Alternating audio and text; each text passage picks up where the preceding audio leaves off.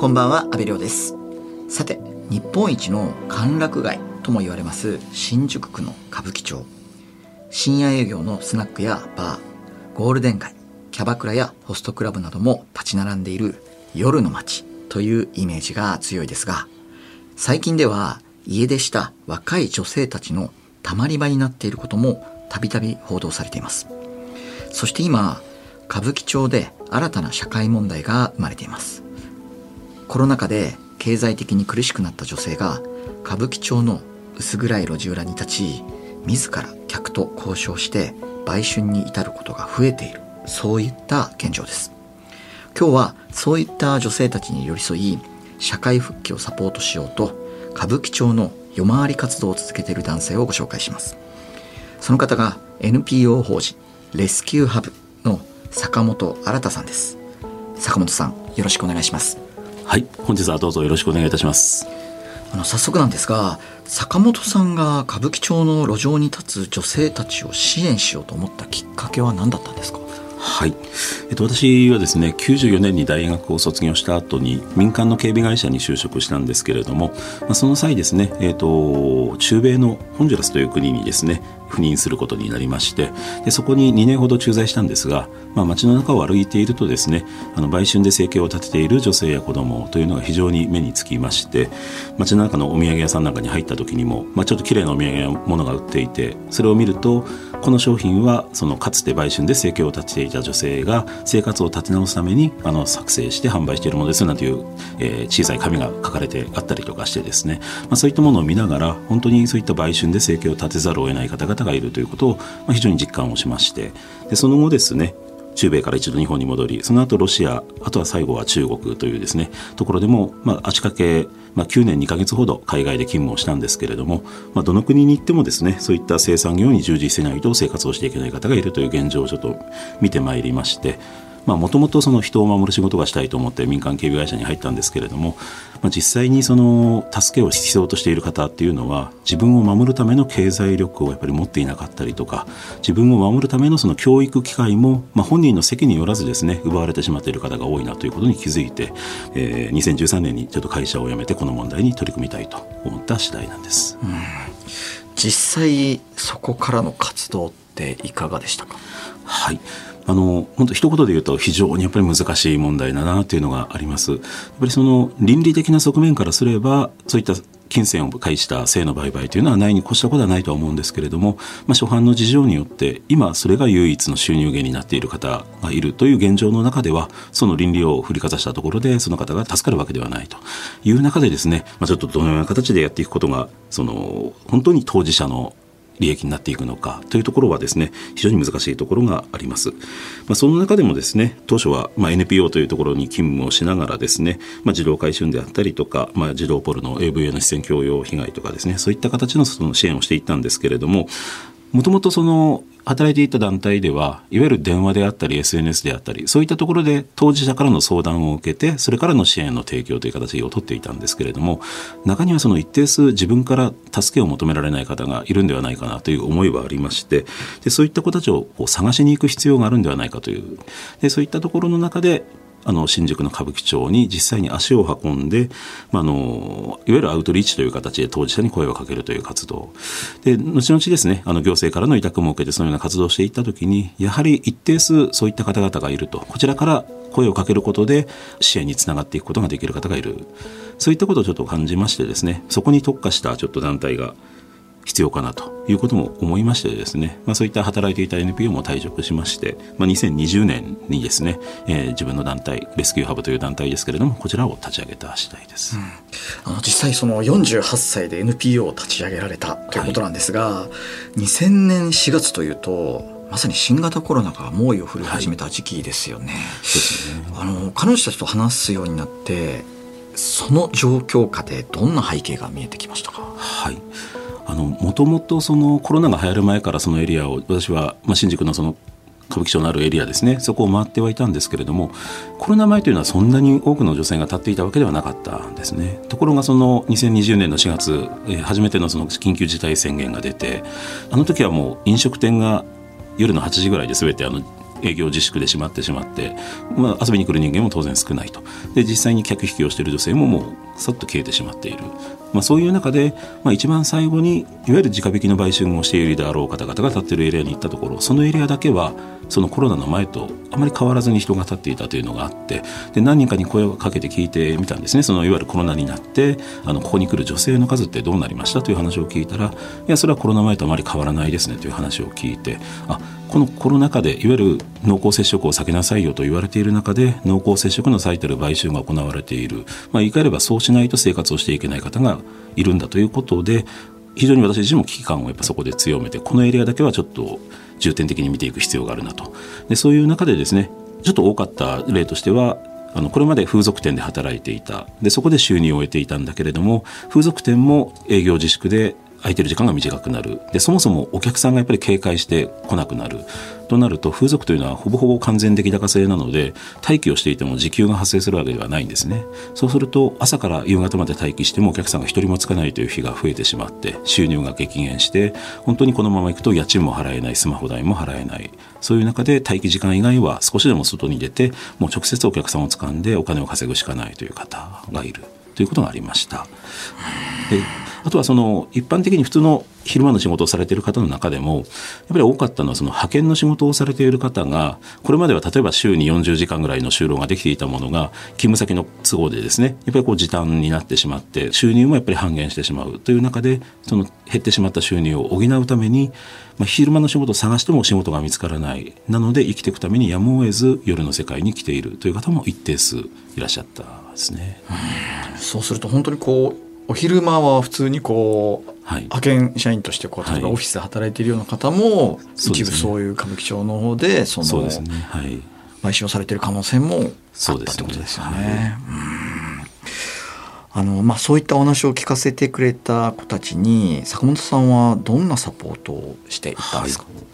そうですね。あの本当にその方々が抱えている困りごとに応じてなんですけれども例えばその泊まるところがないお金もないという話であれば1泊2泊ですけれども、まあ、近くのホテルをこちらで予約してそこに泊まってもらったりとかですね。もしくはネットカフェなんかに泊まるお金を渡したりとかいうこともありますしもしくはその犯罪被害者ですね。例えば脅迫であったり脅しもしくはその騙されて、まあ、そういったところにあの従事させられている方であればあの警察であったりとかあのもしくはその法的な機関にまあ同行して相談をするであったりですね。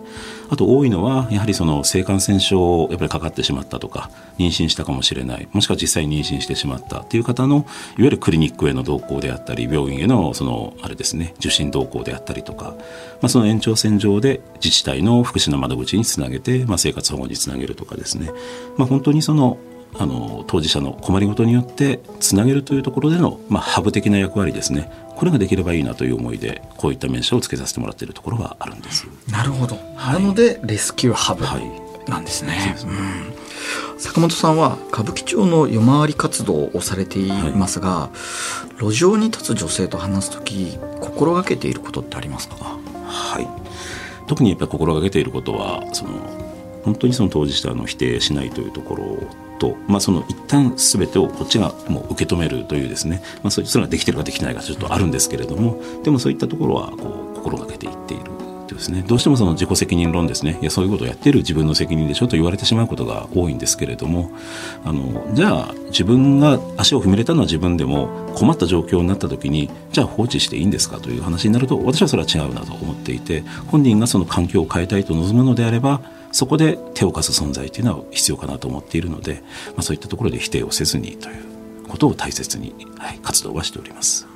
今のスタジオにその女性たちに声をかけるときに、はい、その手渡しするそのいくつかのこう、アイテムをご持参いただいてるんですけれど、はい、例えばこのハンドクリームだったりとか、その汗拭きシートだったりとか、まあ、リップクリームとかなんだろう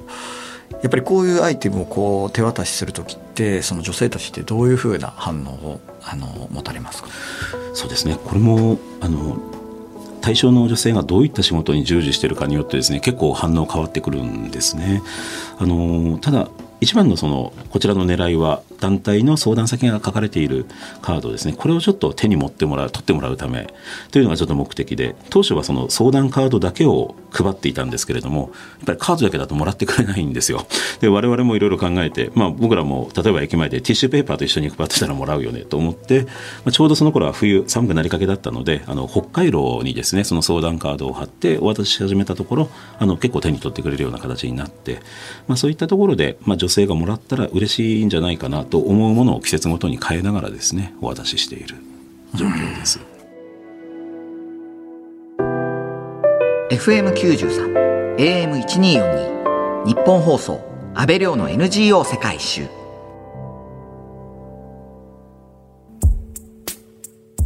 今日は新宿歌舞伎町を拠点に活動しています NPO 法人レスキューハブ代表の坂本新さんにお話を伺っています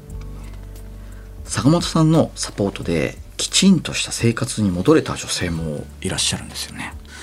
はい、あの少数ではありますがいらっしゃいまして。一つはですねあの職業訓練を受けてあの実際に、まあ、福祉に関わる施設の方で働き始めたという方がいらっしゃいます。で実際にあの昼食楽しいなんて言って続けている方もいらっしゃいます。であとはですねやはりあの売春をしていてで妊娠をしてしまって、まあ、あの当初里子に出すということを本人言っていたんですけれども、まあ、最終的には自分で育てるというあの判断が決断をしましてでも出産から2年ぐらい経ちますけれども、まあ、しっかりと行政につながってですね今あの母子支援施設であの親子2人でしっかりと生活をしているという方もいらっしゃいます。ただ一定の期間でまた夜の仕事に戻ってしまうという方は非常に多いんですね。はいあの実際その昼の仕事に戻るけどまた夜に戻ってしまうっていうのはどういうふうなこう心理なんですかね？はい、やっぱりその新しい環境になかなか馴染めないというのが一つありますよね。会社であったり組織で働くとなると当然朝決まった時間に出勤をしなくてはならないとかですね。やっぱりこう同僚ともちょっと気が合わない人間がいても一緒にやっていかなくてはならない。やっぱこういったものがだんだんストレスになってきてしまって、まあ、実際休んでしまってそのまま退職になってしまう。でそうなると収入もなくなってしまうのでやむを得ずまた夜の世界に戻ってきてしまう。またその夜の世界ですとやっぱりこうかつて一緒に働いていた方なんかもまだその周りにいたりとかするとやっぱりちょっと安心してしまうところもあると思うんですよね。そこだと自分はそのままで受け入れられているというですね。ですから非常にここは難しいところだなと思っています。2021年の秋からは NPO 法人妊娠 SOS 新宿とともに事務所を借りて誰でも立ち寄れる相談室を週末の夜に開いているということなんですがこちらにはどういった女性がどんな相談をしにやってくるんですか、はいそうですね。あの一番多いのはやはり妊娠や性感染症ですね。ここにかかったかもしれないという相談が多いです。で次にあるのが、まあ、金銭的なあの相談ですね。やはりそのお金がなくて今日泊まる場所がない。今日朝からご飯を食べていない。家賃の支払いが迫ってるけど先月も払えてなくて今月それが払えないと住居を退去しなくてはならないとか。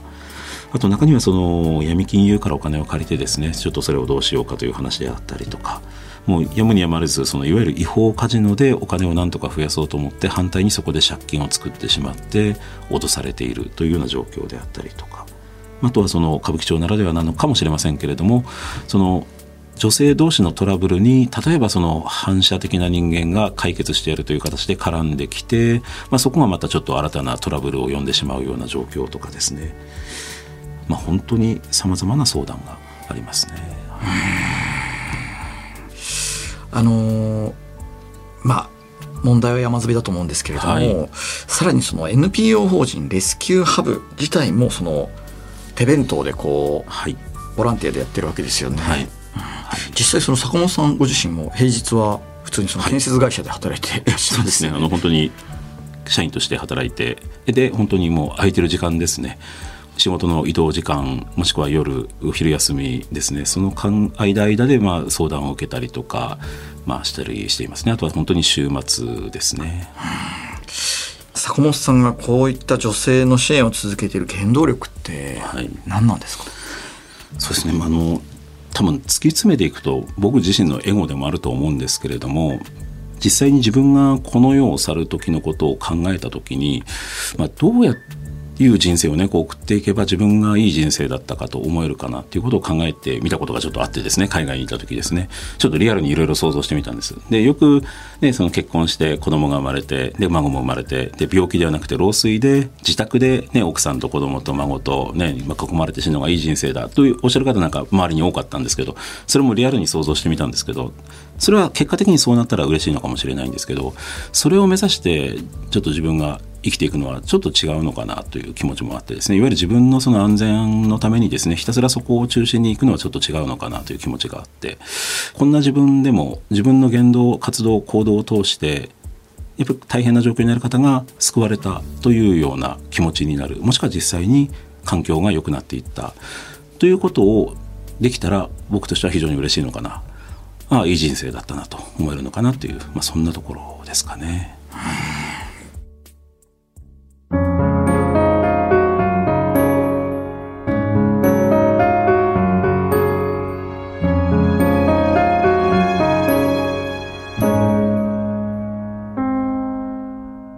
東京有楽町にある日本放送からお届けした安倍亮の NGO 世界一周そろそろお別れの時間です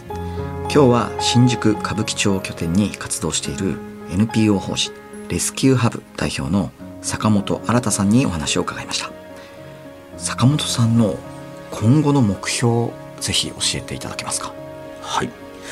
そうですね。今はやっぱりどうしても小さい規模でですね本当に手弁当でやっているところがあるのでできる支援にも限度があったりとかしますけれどもやはり今後は組織基盤をもう少し強化してやはりもう少し広い規模でですねこういった相談を受けていくことができることとあといわゆるそのあの夜食一択となっている状況の女性が自分の人生をもっといろいろな選択肢をですね持って選んでいけるような、まあ、そういった環境を作っていくことができたらいいのかなと思っています。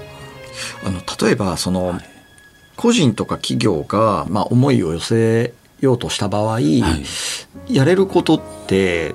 例えばどういったことがあると思いますか？そうですね。あの一つはそのよくある相談の中ではもう夜の仕事を辞めて昼の仕事に移りたいという時にいわゆる就労支援ですね。やっぱり働く場所の提供ですね。その機会ですね。そういったものを例えば企業とかであれば作っていただけるとありがたいなと思っています。またその活動する側に対してのですねその先ほども出ましたけどいわゆる活動資金というところでは企業からのその助成金であったり寄付であったり、まあ、そういったところで支援する側の支援もやっぱしていただけたらなありがたいなとは思ってはいます。いやなかなかこう根深い問題ではあるんですけれども、まあ、もしその NPO 法人レスキューハブに、まあ、協力したいとか支援をしたいっていう方もたくさんいると思うんですけどそういう方にはこの NPO 法人レスキューハブでインターネット検索していただければ、何らかの連絡先っていうのはそうですね。はい。東京都のあのページの方にですね団体情報が載っておりますので、はい、坂本新さん貴重なお話本当にありがとうございました。こちらこそ貴重な機会をありがとうございます。ここまでのお相手は阿部亮でした